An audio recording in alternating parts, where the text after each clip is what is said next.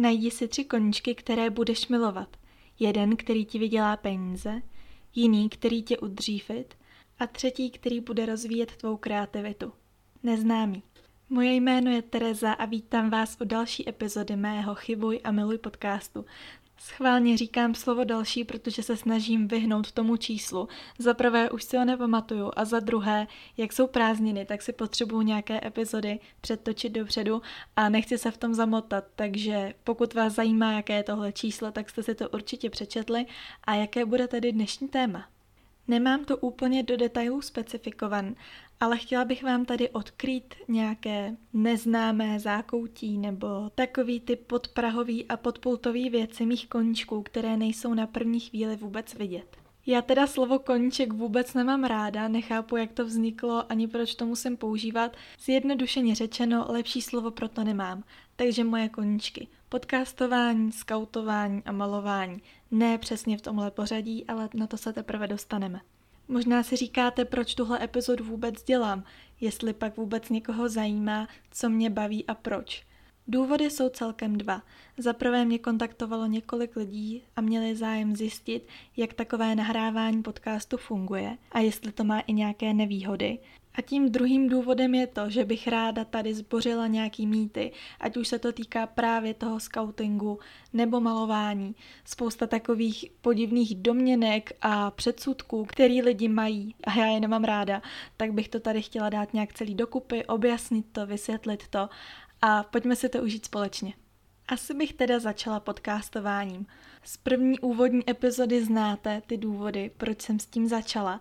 A jeden z dalších důvodů, který jsem zapomněla říct, je ten, že mě vlastně něco na tom internetu, na tom Spotify nebo na tom Apple Podcast, záleží, kde posloucháte, mě tam něco prostě chybělo a přála jsem si, abych mohla být já ten, kdo tu mezeru zaplní.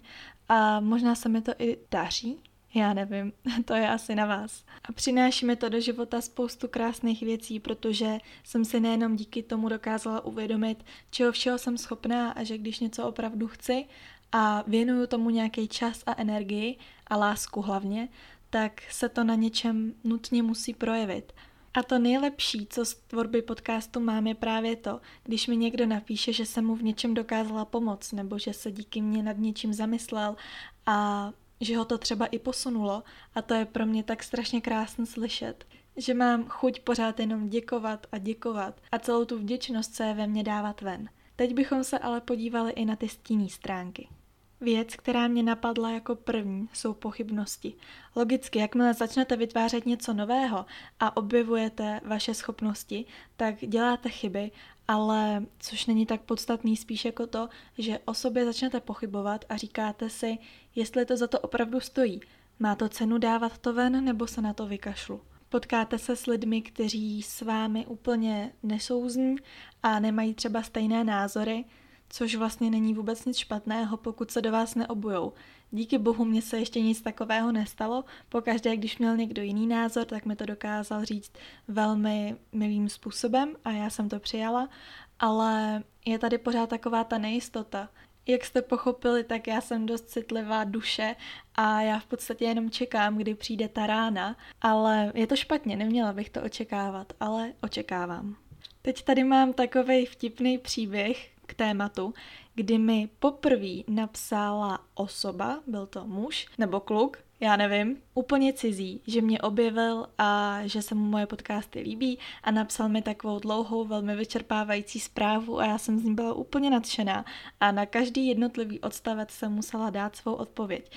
No a tak jsme si tak jako psali a byly mi pokládány různé dotazy, například jak se třeba tvoří podcast a mě po tom celém rozhovoru mi vlastně došlo, že já si píšu s cizím člověkem, který zná moje vztahy, moje myšlenky, moje pocity, nějaký moje historky z dětství, tohlento, tamhlento a že si mě vlastně může dát v hlavě úplně dohromady. V podstatě asi není ani tak těžký vypátrat, kde bydlím, pokud sdílím na Instagramu fotky a místa, kde se pohybuju.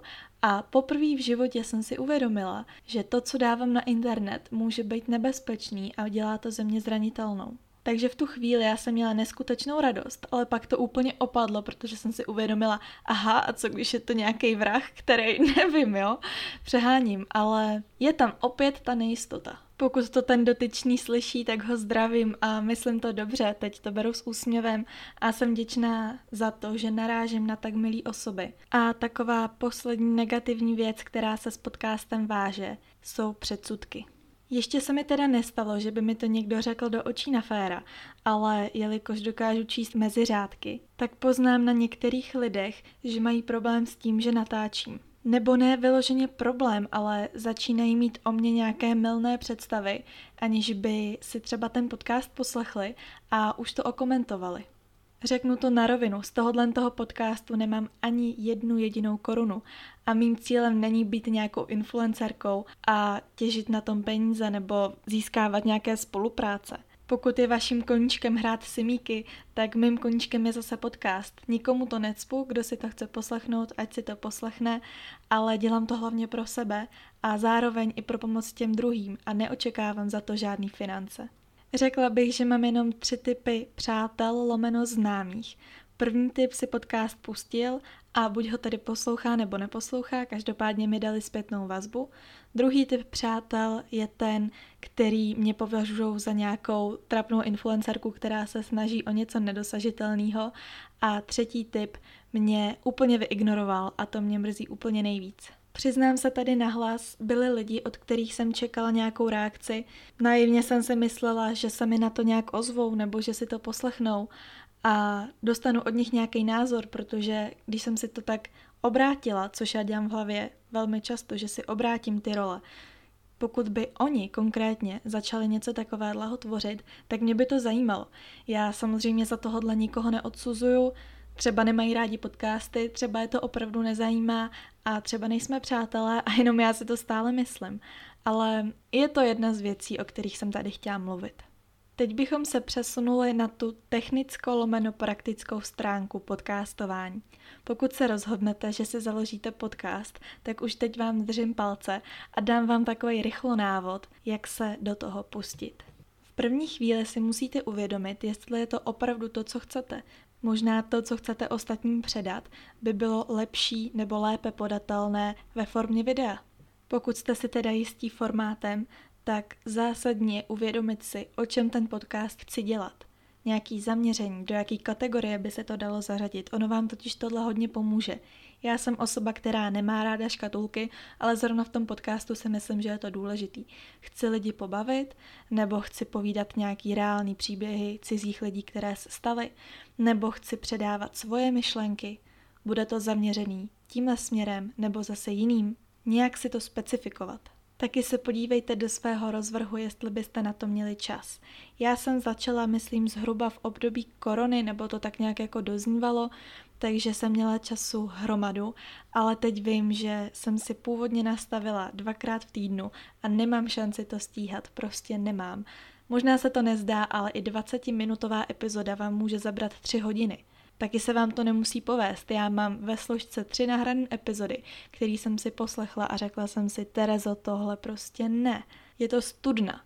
Vy tam sypete čas a sypete tam energii. Musíte se zeptat sami sebe. Jsem ochoten do toho investovat?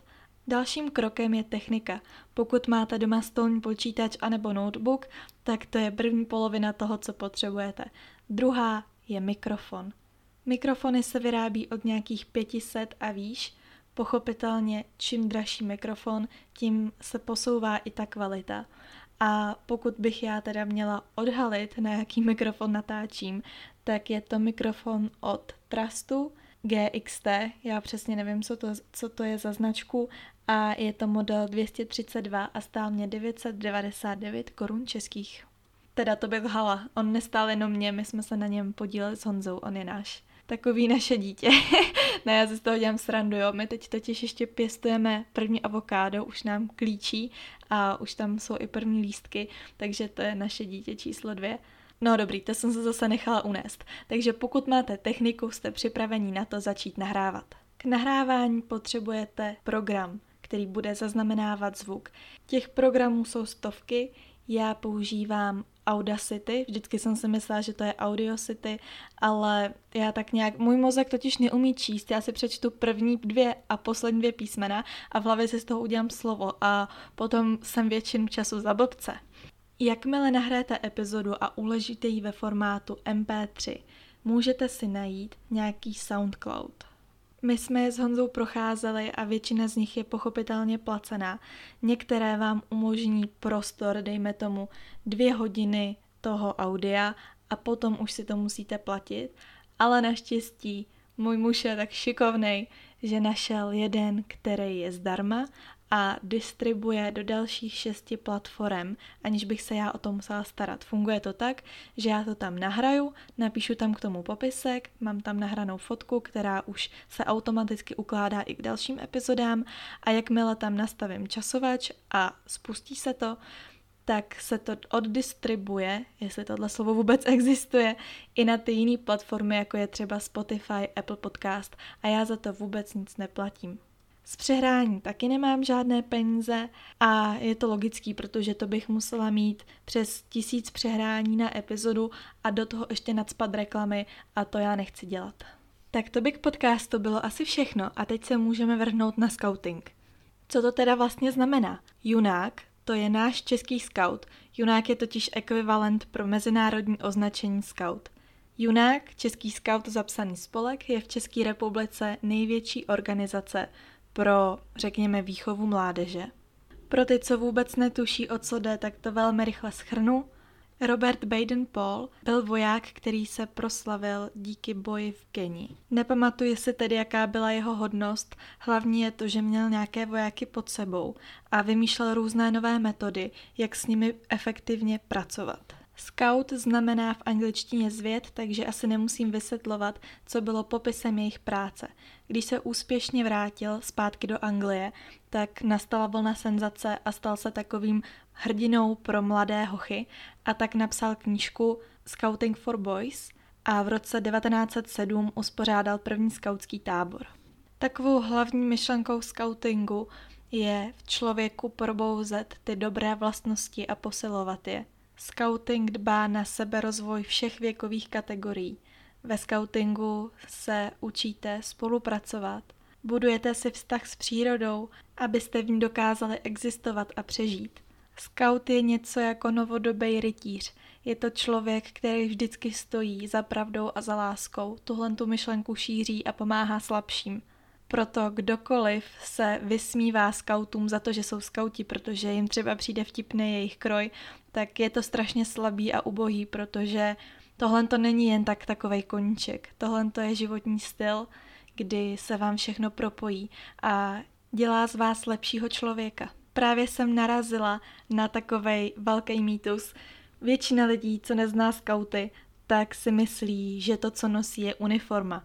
Ono svým způsobem, když si to tak představíte v hlavě, tím, že byl Robert Baden-Paul generál, byl ve válce, byl voják, tak logicky se tam určité uh, ty vojenské věci promítly, například, že máme nástupy, vstyčujeme vlajku a tak dále. Zároveň český junák jako scouting je dost specifický, protože tam se to nakombinovalo ještě s Woodcraftem od Ernesta Thompsona Sítna a máme takové to zpívání u ohně a je to takový v tom jak bych to řekla, v indiánském duchu, takže proto je český scouting takový specifický. Ale tak či tak všichni máme stejný zákony a zase jsem u toho utekla, nosíme kroje. Jsou to skautské kroje, nejsou to uniformy. Do scoutingu můžete nastoupit už od dětství, dejme tomu od nějakých pěti let, ale pokud se jedná o rodinný scouting, tak klidně můžete být miminko a můžete přijít klidně i ve 40. Samozřejmě tam už to obnáší určitý jako papírování navíc, ale vždycky jste tam vítaní. Dejme tomu, že je vám 6 let a nastoupili jste do oddílu. Jsou oddíly jak dívčí, chlapecké, tak i smíšené, to znamená ko- koedukované a u tohohle toho slova se vždycky zasekám. To nevadí. Jak ale poznáte skauta? Skaut nosí hnědý šátek protože když přijdete do skauta, není to tak, že byste ten šátek a ten slip dostali hned. Tohle to mě totiž strašně naštvalo. Pokud jste četli knížku Malýho poseroutky, tak on tam s tím svým kamarádem Raulim, nebo jak se jmenoval, přišel do skauta a hned první skautskou schůzku složil skautský slib a dostal hnědý šátek a měl z něj být plnohodnotný scout. Tohle to není možný a takhle to nefunguje. Vy vlastně musíte prokázat, že jste toho hodni. Není to jen tak, jo, tak já ti to tady odslibuju a hotovo. Vy tam slibujete na svůj čest, že budete sloužit nejvyšší pravdě a lásce, plnit povinnosti vlastní, zachovávat zákony skautské, duší i tělem být připraven pomáhat vlasti a bližním. A je to docela silný slib, když se nad tím zamyslíte. A musíte k němu dozrát, musíte k němu dojít. A to se mi nelíbí. Já vím, že svět nemůže být nikdy spravedlivý, ale když potom potkám třeba sedmiletého skauta, tak si říkám, co je špatně. Teď to dítě, který to slibuje, si to nemůže ani uvědomit v tu chvíli. Proto nejprve se stáváte světluškou, pokud jste slečna, anebo vlčetem, pokud jste chlapec. Potom až se stanete skautem. Další obrovský mýtus nebo věc, kterou skauta naštvate je, když se ho zeptáte, roznášíš taky sušenky? Tohle ta otázka už mi byla položena tolikrát, že to nedokážu spočítat. A nechte mě prosím vysvětlit. V Americe to funguje trochu jinak. Nejenom ve scoutingu, úplně ve všem. Amerika to je něco extra. A tam fungují charity na bázi toho, že máte ty sušenky a chodíte od domu k domu a prodáváte je a ty peníze jdou třeba na charitu a nebo jdou na činnosti toho oddílu, protože to, co jsem tady ještě neřekla a je to velmi důležitý, že Scout je nezisková organizace. To znamená, že všechny ty prostředky a nebo ty budovy, ve kterých jsou ty klubovny nebo základny, to se ti skauti musí nějak zasloužit. Buď se na to uskuteční sbírka, nebo se na to ostatní složí. Pak jsou samozřejmě granty z Evropské unie nebo z města, ale není to žádná sranda to zařídit. A když to potom někdo zlehčuje nějakýma sušenkama, nebo si o nás myslí, že si peníze hrabeme do kapsy, tak je to hodně zlý. A tohle mě fakt vždycky naštve. Je smutný, že si tohle to většina lidí vůbec neuvědomuje. Například rodiče, kteří dávají děti do našeho oddílu, mnohdy neví, co vlastně ten scout vůbec znamená, co je to za jednu velkou myšlenku, kterou sdílí miliony lidí. Řeknu vám takovej rozdíl. My teď zrovna pořádáme tábor a jede nám tam 14 holek. Vedle toho si dejte jiný tábor, který pořádá nějaký člověk nebo takový ten dům dětí pro 90 dětí. První otázka, která mě napadá, jaký je tam rozdíl, co se týče vztahu, protože my, když s těmi dětmi, s tím úzkým kruhem do těch 20, dejme tomu, pracujeme přes celý rok a známe je, víme, v čem jsou dobré, v čem naopak jsou slabší. A ten tábor si dokážeme užít, protože jsme taková druhá rodina. Vedle toho je tábor, kde se spousta dětí, nebo většina z těch dětí se vůbec nezná. Stráví spolu týden a za ten týden odjedou. Já teď tady nechci nikoho urážet, nemyslím na nikoho konkrétního, jenom říkám, že já už jsem taky zažila tenhle ten tábor, kdy jsem byla v pozici vedoucí, která byla na táboře, který nebyl skautský, jednal se, jednalo se o tábor, kde najelo, myslím, asi 40-50 dětí a za týden odjeli. Další otázka jsou finance. Jak je možné, že skauti dokážou udělat tábor na 14 dní za 2,5 tisíce a ostatní instituce za 7 dní 3500 a víc? Je to proto, že ti vedoucí to nedělají pro ty děti a pro tu radost. Samozřejmě ano, vždycky tam ta radost a chuť musí být, protože kdo nemá rád děti, tak by ten tábor nemohl pořádat. Ale my skauti to děláme z čistého srdce, z komplet čistého. Protože já jsem ve skautingu 10 let, teď už vlastně 11. a už jsem minimálně 4 roky vedoucí. Momentálně budu dělat můj první tábor, který bude komplet na moji hlavu, takže doufám, že se nic nepokazí. A neříkejte mi, že tam není rozdíl, když já jedu na ten tábor, dělám na ten tábor program, zařizuju všechno možné a dělám to zadarmo. Já to dělám, protože mě to baví, protože to miluju a protože je to můj život. A vedle mě stojí vedoucí, který sice má rád děti a sice se taky těší, ale on za to dostane čtyři táci.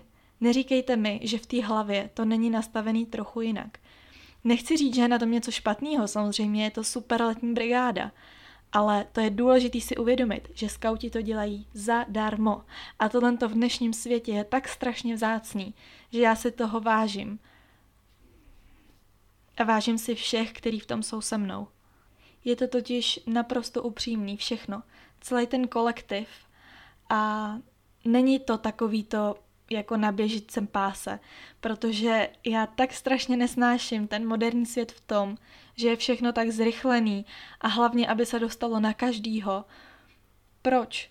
Proč se dělají tábory, kde je třeba pět, šest turnusů a ty děti se tam opravdu střídají jak na běžícím páse a pak tam jsou ti vedoucí a já nechci říct, že to dělají jenom pro peníze, aby mě tady nechápal někdo špatně, ale já tam vidím ten rozdíl, protože já jsem byla na obou táborech, ať už jako dítě nebo jako vedoucí a ten rozdíl tam cítím. Například teď, když jsem připravovala tábor, ať už to bylo od diplomů až po hlášení na hygienu a takovýhle věci. Mě to zabralo čtyři čistý dny. Od rána do večera jsem seděla u počítače a dělala jsem. Kdybych to dělala za peníze, tak by to probíhalo přece trochu jinak. Víte, jak to myslím? Když to dělám jenom z čistý lásky a z čistý radosti, není zatím žádný chtíč, žádný zisk, tak ta věc je naprosto neposkvrněná a je jedinečná, je neopakovatelná. Zatímco tam ty tábory opakovatelný jsou. A jediný, čeho já chci tady dosáhnout, je uznání. Neříkám uznání pro mě, já chci uznání pro všechny skauty. A není to jenom proto, že se staráme o děti, ale my se de facto staráme o svět. Nám záleží na všech. Nejenom na dětech, nejenom na starých, na všech. A co je skvělý, že nejenom, že si to užíváme, ale zároveň se toho i hodně naučíme.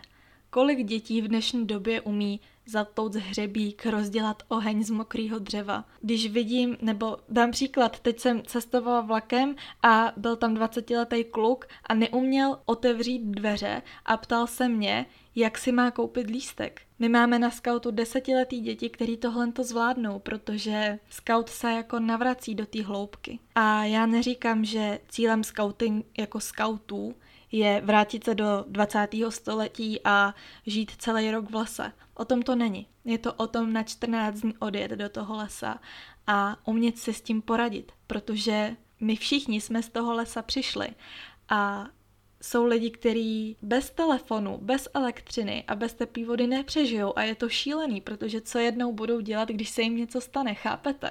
To je myšlenka, která mě úplně žere zevnitř ale v podstatě mi do toho nic není. Ať si každý dělá, co chce a myslím si, že tenhle ten názor, co se týče scoutingu a táborů, je hodně kontroverzní. Nechtěla jsem tady někoho urazit, to tady zdůraznuju. Tohle to je můj osobní pocit, který já jsem si z toho odnesla. Mám už nějaké zkušenosti a vím, co se mi líbí a co se mi nelíbí. Vím, co dělat chci, protože věřím, že to má hlubší smysl, než je třeba smysl ostatních. Jestli se ptáte, co mi scouting vzal, tak je to čas, který jsem na druhou stranu dokázala využít nějak konstruktivně. A co mi dal? Dal mi nespočet přátel, zážitků a věcí, které bych si jinak nemohla v životě ani vyzkoušet. Jsem strašně vděčná za to, že mě brácha v mých devíti letech do toho oddílu, kde jsem právě přihlásil a nedokážu si bez toho představit žít, zcela upřímně. Poslední rada. Pokud poznáte nějakého člověka a představí se vám jako scout, nespleťte si to a neřekněte mu pionýr. Je to úplně jednoduchý. Za dob komunismu a válek byl scouting třikrát zakázán a znovu obnoven. Několik scoutů zemřelo, protože se snažili bojovat proti systému a nedopadli dobře. Místo skauta nastoupil pionýr, takže v podstatě je to taková nechci říct parodie, ale vzniklo to na motivy scoutingu. Opět, pokud je někdo pionýr, tak uh, vás neurážím, já to respektuju a jediný, co chci, aby lidi respektovali ten rozdíl. Poslední můj koníček, na který se dneska podíváme, opět není koníček, protože, jak jsem řekla, scouting není koníček, protože je to životní styl, malování není koníček, protože to je něco jako moje brigáda lomeno doufám jednou budoucí zaměstnání. Čím bych začala? Asi vám položím otázku, na kterou si můžete odpovědět v duchu a já vám řeknu, jestli to máte dobře. Já totiž nemám ráda, nebo nemám ráda, spíš se nad tím pozastavuju a říkám si, jak je tohle možný, že to ty lidi nepoznají, protože mi to přijde jednoduchý. No nic, nebudu to okecávat. Schválně, jestli víte, jaký je rozdíl mezi malbou a kresbou, protože když něco kreslím a přijde za mnou někdo a zeptá se mě, hele Téro, co to maluješ? Tak já se nejdřív musím nadechnout, abych mu pak mohla odpovědět. Ale to je jenom v mojí hlavě, to neřešte. Takže rozdíl mezi kreslením a malováním. Tohle to vám změní život od teď do konce. Malování probíhá v ploše, kreslení probíhá v liniích. To znamená, že kreslit se dá i štětcem. Ano, je to pravda. Jakmile maluju akvarelem, Akvarel je něco jako lépe pigmentované vodovky a namočím si hodně úzký štětec a provádím s ním závěrečnou kresbu, takový ty hodně tenký linky, znáte to, možná to znáte, tak ano, můžu kreslit štětcem. Zároveň, pokud víte, jak vypadá přírodní uhel, kterým se kreslí, tak i jím se dá malovat. Jakmile si ho rozdrtím na prášek nebo ho na tom papíře rozmažu, tak už je to plocha a rovná se malba. Někdy jsou díla naprosto neidentifikovatelná. Nedají se označit za malbu, zároveň se nedají označit za kresbu. Takže to je ten základní rozdíl. Pokud uvidíte někoho u plátna, jak maluje plochým silným štětcem, tak se ho neptejte, co kreslí. Pokud uvidíte člověka, který sedí u stolu, má papír a šrafuje, tak se ho neptejte, co maluje. Myslím si, že tohle byl vyčerpávající výklad, takže to všichni pochopili a můžeme se posunout k mýmu příběhu. Bylo mi pět let a moje mamka mě přihlásila do Zušky, respektive jsem se tam šla jenom podívat s mým dvojčetem, jestli by se nám to tam líbilo a už jsem tam zůstala do deváté třídy. Tam jsem kreslila a malovala a stala se z toho moje životní vášeň. Je to opravdu číslo jedna a pak jsem pokračovala na střední školu, obor užitá malba, to znamená, že jsem se naučila všechny základní techniky, ať už kresebný nebo malířský. Tu a tam jsem přičuchla k nějaký práci nebo jsem dostala zakázku od školy, což pro mě bylo něco velkého. Já jsem malovala čtyři deskové obrazy na Boží muka. Pokud někdy pojedete do Horního dvořiště, tak je to tam stále. Doufám, že to teda nějaký vandal nestrhnul nebo nezačmáral, ale jsou tam teda čtyři náboženský obrazy, což není úplně věc, který já bych se věnovala, ač křesťanka jsem, ale to sem teď nepatří. Já miluju malovat ženy. Miluju ženský tělo, miluju ženskou duši, miluju ženy obecně. Přijde mi to jako nejkrásnější a nejlepší stvoření na světě. A pak jsou chlapy samozřejmě. ne, dělám si srandu. Všichni jsme lidi, všichni jsme si rovni, ale chápete, jak to myslím. Miluju ženy. Tečka. Miluju je malovat, miluju se na ně koukat, miluju to, že jsem žena.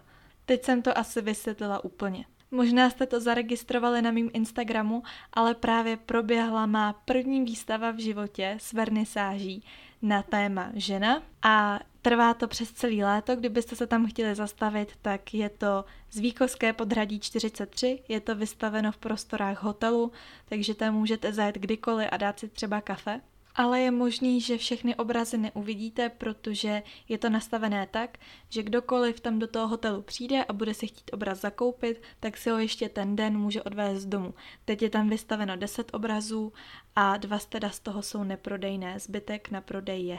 Ta samotná vernisáž byla naprosto skvělá. Já jsem se na to těšila, ale zároveň jsem se i trochu bála. To ale, jak to probíhalo, bylo strašně krásný, protože tam přijelo bych řekla, dost lidí, bylo tam něco přes 30, 30 až 40, řekněme. Mrzí mě teda, že jsem pozvala ještě minimálně 15, byli mezi nimi učitelé, jedna moje doktorka a přátelé. Bohužel nemohli dorazit, co se dá dělat, ale i tak jsem si to strašně užila a pokud tohle poslouchá někdo, kdo tam byl, tak vám moc děkuju, protože ta akce byla strašně příjemná. Opravdu tam byla taková velmi pohodová, přátelská atmosféra a bylo tam dobrý jídlo, dobrý pití. Ten den byl krásný, svítilo sluníčko a bylo teplo. Moje ségra tam zahrála na violu na úvod a celkově i ten hotel, se kterým spolupracuju, je skvělej, co se týče uh, přístupu takže si to opravdu užívám a jsem za to neskutečně vděčná a jsem opravdu šťastná, že se to mohlo stát, protože komu se tohle v 19 letech podaří. Tím za sebe nedělám žádnýho Leonarda, ale je to takový můj první velký úspěch, takže to v sobě mám, užívám si to. A taky jsem dostala takových kytek, to bylo úplně šílený. Já jsem myslela, že dostanu třeba tři, ale já jsem jich dostala hromadu. Celý barák byl plný kytek a vydržely asi týden nebo dva, takže kolem nich chodit to byla jedna velká nádhera a doteď ten pocit v sobě mám a vím, že na to budu vzpomínat celý život. Po třech sluníčkových minutách tady mám trošku mračen a jsou tady takový tři body, ke kterým bych se chtěla vyjádřit, co se mi obecně nelíbí v téhle malířské sféře. Je to tak měsíc zpátky, co jsem na Instagramu narazila na jeden profil. Podotýkám, že to není jenom jeden profil. Takovýchhle malířů je několik tisíc. Jsou to lidi, kterým já říkám Pinterestoví umělci. Vy si najdete nějaký obrázek na Pinterestu, většinou je to nějaká fialovo-modro-růžová obloha, pak tam uděláte bílý stříkance a hvězdičky a nějaký černý siluety postav, jak se líbají. Nebo přemalujete nějaký superhrdiny a takovéhle věci. Já jsem tohle nikdy nepochopila. Jako proč, pokud chcete být uznávaný malíř, tak zavřete oči, představte si to v hlavě a vytvořte něco svýho. Když budete kopírovat ostatní a vytvářet to, co jsme tady všichni viděli, koho to má zajímat? Já opravdu nerozumím tomu, kdo si takovýhle obraz koupí, když jich je já nevím, ranec, jo? Když tam vidím jelena, za kterým svítí zelený pozadí, protože je to namalovan fluorescentníma barvama, co to je za obraz? Kdyby mi bylo pět let, tak jsem z toho nadšená, ale já jsem dospělá bytost, která chce mít v pokoji obraz, který za něco bude stát, který v sobě bude mít nějaký emoce a bude originální. Tohle není originální. Což mě ještě napadá jedna důležitá poznámka, že já si svoje obrazy nevystavuju, protože uh, jak to vysvětlit? Jsem hodně kriticky smýšlející člověk a na svých výtvorech hledám chyby. A čím víc kolem nich chodím, tím víc těch chyb vidím. Takže já ten obraz miluju, když ho namaluju, kouknu se na něj za týden a nejradši bych ho spálila. Ne, to samozřejmě přeháním, ale vidím tam ty chyby a zžírá mě to. Proto si svoje obrazy nevystavuju a mám v plánu, že až budu mít jednou svůj dům, tak buď si obrazy koupím, anebo si tam namaluju nějaký abstrakce, ale já stále chybuju. Je to logický, nejsem dokonalá, ale svoje obrazy mám ráda, takže nechci, aby to vyznělo nějak špatně. Pointa teda, zpátky se vrátíme. Pinterestový umělce, já jsem z toho zoufala. Já nevím, jak to, nevím, jestli mi rozumíte, jestli mě chápete, ale tohle dokáže namalovat každý. Proč byste to dělali? Další bod, na který narážím, jsou hyperrealističtí malíři. Velmi často to vidíte na Instagramu, jak je obraz, kdy chlápek maluje ženu, jak leží v bazénu a teď jí takhle ta látka obepíná to tělo a vypadá to jako fotka. Tyhle ty obrazy se mi nelíbí, protože v nich nevidím ten smysl. Pokud chci obraz, který vypadá jako fotka, proč si rovnou nedám na zeď tu fotku? Proč to maluju? Řeknu vám to takhle, já už jsem taky vytvořila několik realistických portrétů, nebyl to hyperrealismus, ten neumím a ani se mi nelíbí, připadá mi to kýčovitý a pokud se to někomu líbí, opět se nechci nikoho dotknout, jenom říkám, že mně se to nelíbí. Já když maluju konkrétního člověka a dělám konkrétní portrét, tak z toho nemám ten hluboký prožitek. Já si radši v hlavě vymyslím svoji vlastní ženu, která je něco jako víla a tu potom dám na to plátno, protože já chci, aby z mých obrazů bylo něco cítit. A když slepě maluju někoho, jako portrét na zakázku. Prostě tady si přede mě sedne Anička a já Aničku začnu malovat. Já z toho osobně nic nemám. A Anička taky ne, protože proč by si věšela portrét sami sebe? jestli víte, jak to myslím. Mně přijde, že tohle to dělali lidi v 16. století, ale myslím, že teď už jsme jinde a že do moderního bytu se hodí moderní obrazy nebo obrazy, které mají za sebou nějaký příběh, ale lidi, kteří slepě malujou nebo slepě kopírujou, to je přesně ono. Vy se dokážete naučit tu technickou stránku. Kdyby se chtěl každý naučit malovat, tak to dokáže. Otázka je, kdo má ten talent a kdo má ten cit a kdo do toho vloží kus sebe. Poslední bod, o kterém chci mluvit, jsou ceny obrazu. Spousta lidí je šokovaná mými cenami a říká tolik jo. Ty lidi si vůbec neuvědomujou, kolik hodin práce za, jako zatím stojí a hlavně ten materiál taky není zadarmo. Vezměte si plátno, dejme tomu 60x80 a tohle plátno vás stojí 700, úplně v pohodě. Počítejte olejové barvy, alespoň ty, co používám já, jsou silně pigmentovaný a každý pigment něco stojí. A ta výroba těch barev je docela náročná a není v mých silách, abych si to spatlala sama, jako to dělali v baroku. Takže si je musím kupovat. To, co si musím kupovat, jsou taky štětce. Kupuju si štětce buď ze zvířecích chlupů, anebo z lidských vlasů, protože to jsou nejkvalitnější štětiny. A nemůžu si koupit štětce v Kauflandu za 30 korun. Já mám štětec, který stojí 300 a za rok ho oddělám a potřebuju si koupit nový. Když maluju obraz, tak nepoužívám jeden štětec, používám jich 20. A tohle všechno se na ceně toho obrazu nutně musí projevit. Pokud používáte barvy vodou ředitelné, jako jsou například tempery anebo akvarel, tak používáte vodu. Pokud malujete olejem, tak vodu použít nemůžete, protože, jak jistě víte, tak voda s olejem se vylučují, tudíž musíte používat terpentín. Pokud bych malovala vodou ředitelnými barvami, tak vezmu kelímek, kde budu mít špinavou vodu, vyliju to do umyvadla a za 0,0000001 korun si napustím novou vodu. Terpentín stojí 250 korun litr. Takže všechny ty věci, které používám já, jsou drahé a jsou kvalitní. A já chci, aby člověk, který si koupí můj obraz, to viděl na první pohled, aniž by umění rozuměl. Já tu cenu obrazu nikdy nejsem schopná říct dopředu. Vždycky dokážu dát jenom jakýsi nástřel a ta cena se může lišit. Dejme tomu klidně i o tisíc korun. A cítím se velmi často pod tlakem, když uh, ten člověk tomu nerozumí vlastně a není ochoten tomu rozumět. Kdyby vás zajímalo, jak moje obrazy vypadají, tak se můžete podívat na můj Instagram Tereza podřídko Masojitková a v blízké době bych konečně měla mít nějaký webový stránky. Můžete hádat, kdo mi s tím bude pomáhat, je to Honza, tak snad to vyjde někdy po prázdninách. Doufám, že vám tahle ta epizoda dala nějaké nové zajímavé informace, nebo že jste si u ní odpočali a popřeju vám, abyste se měli krásně a užívali se léto.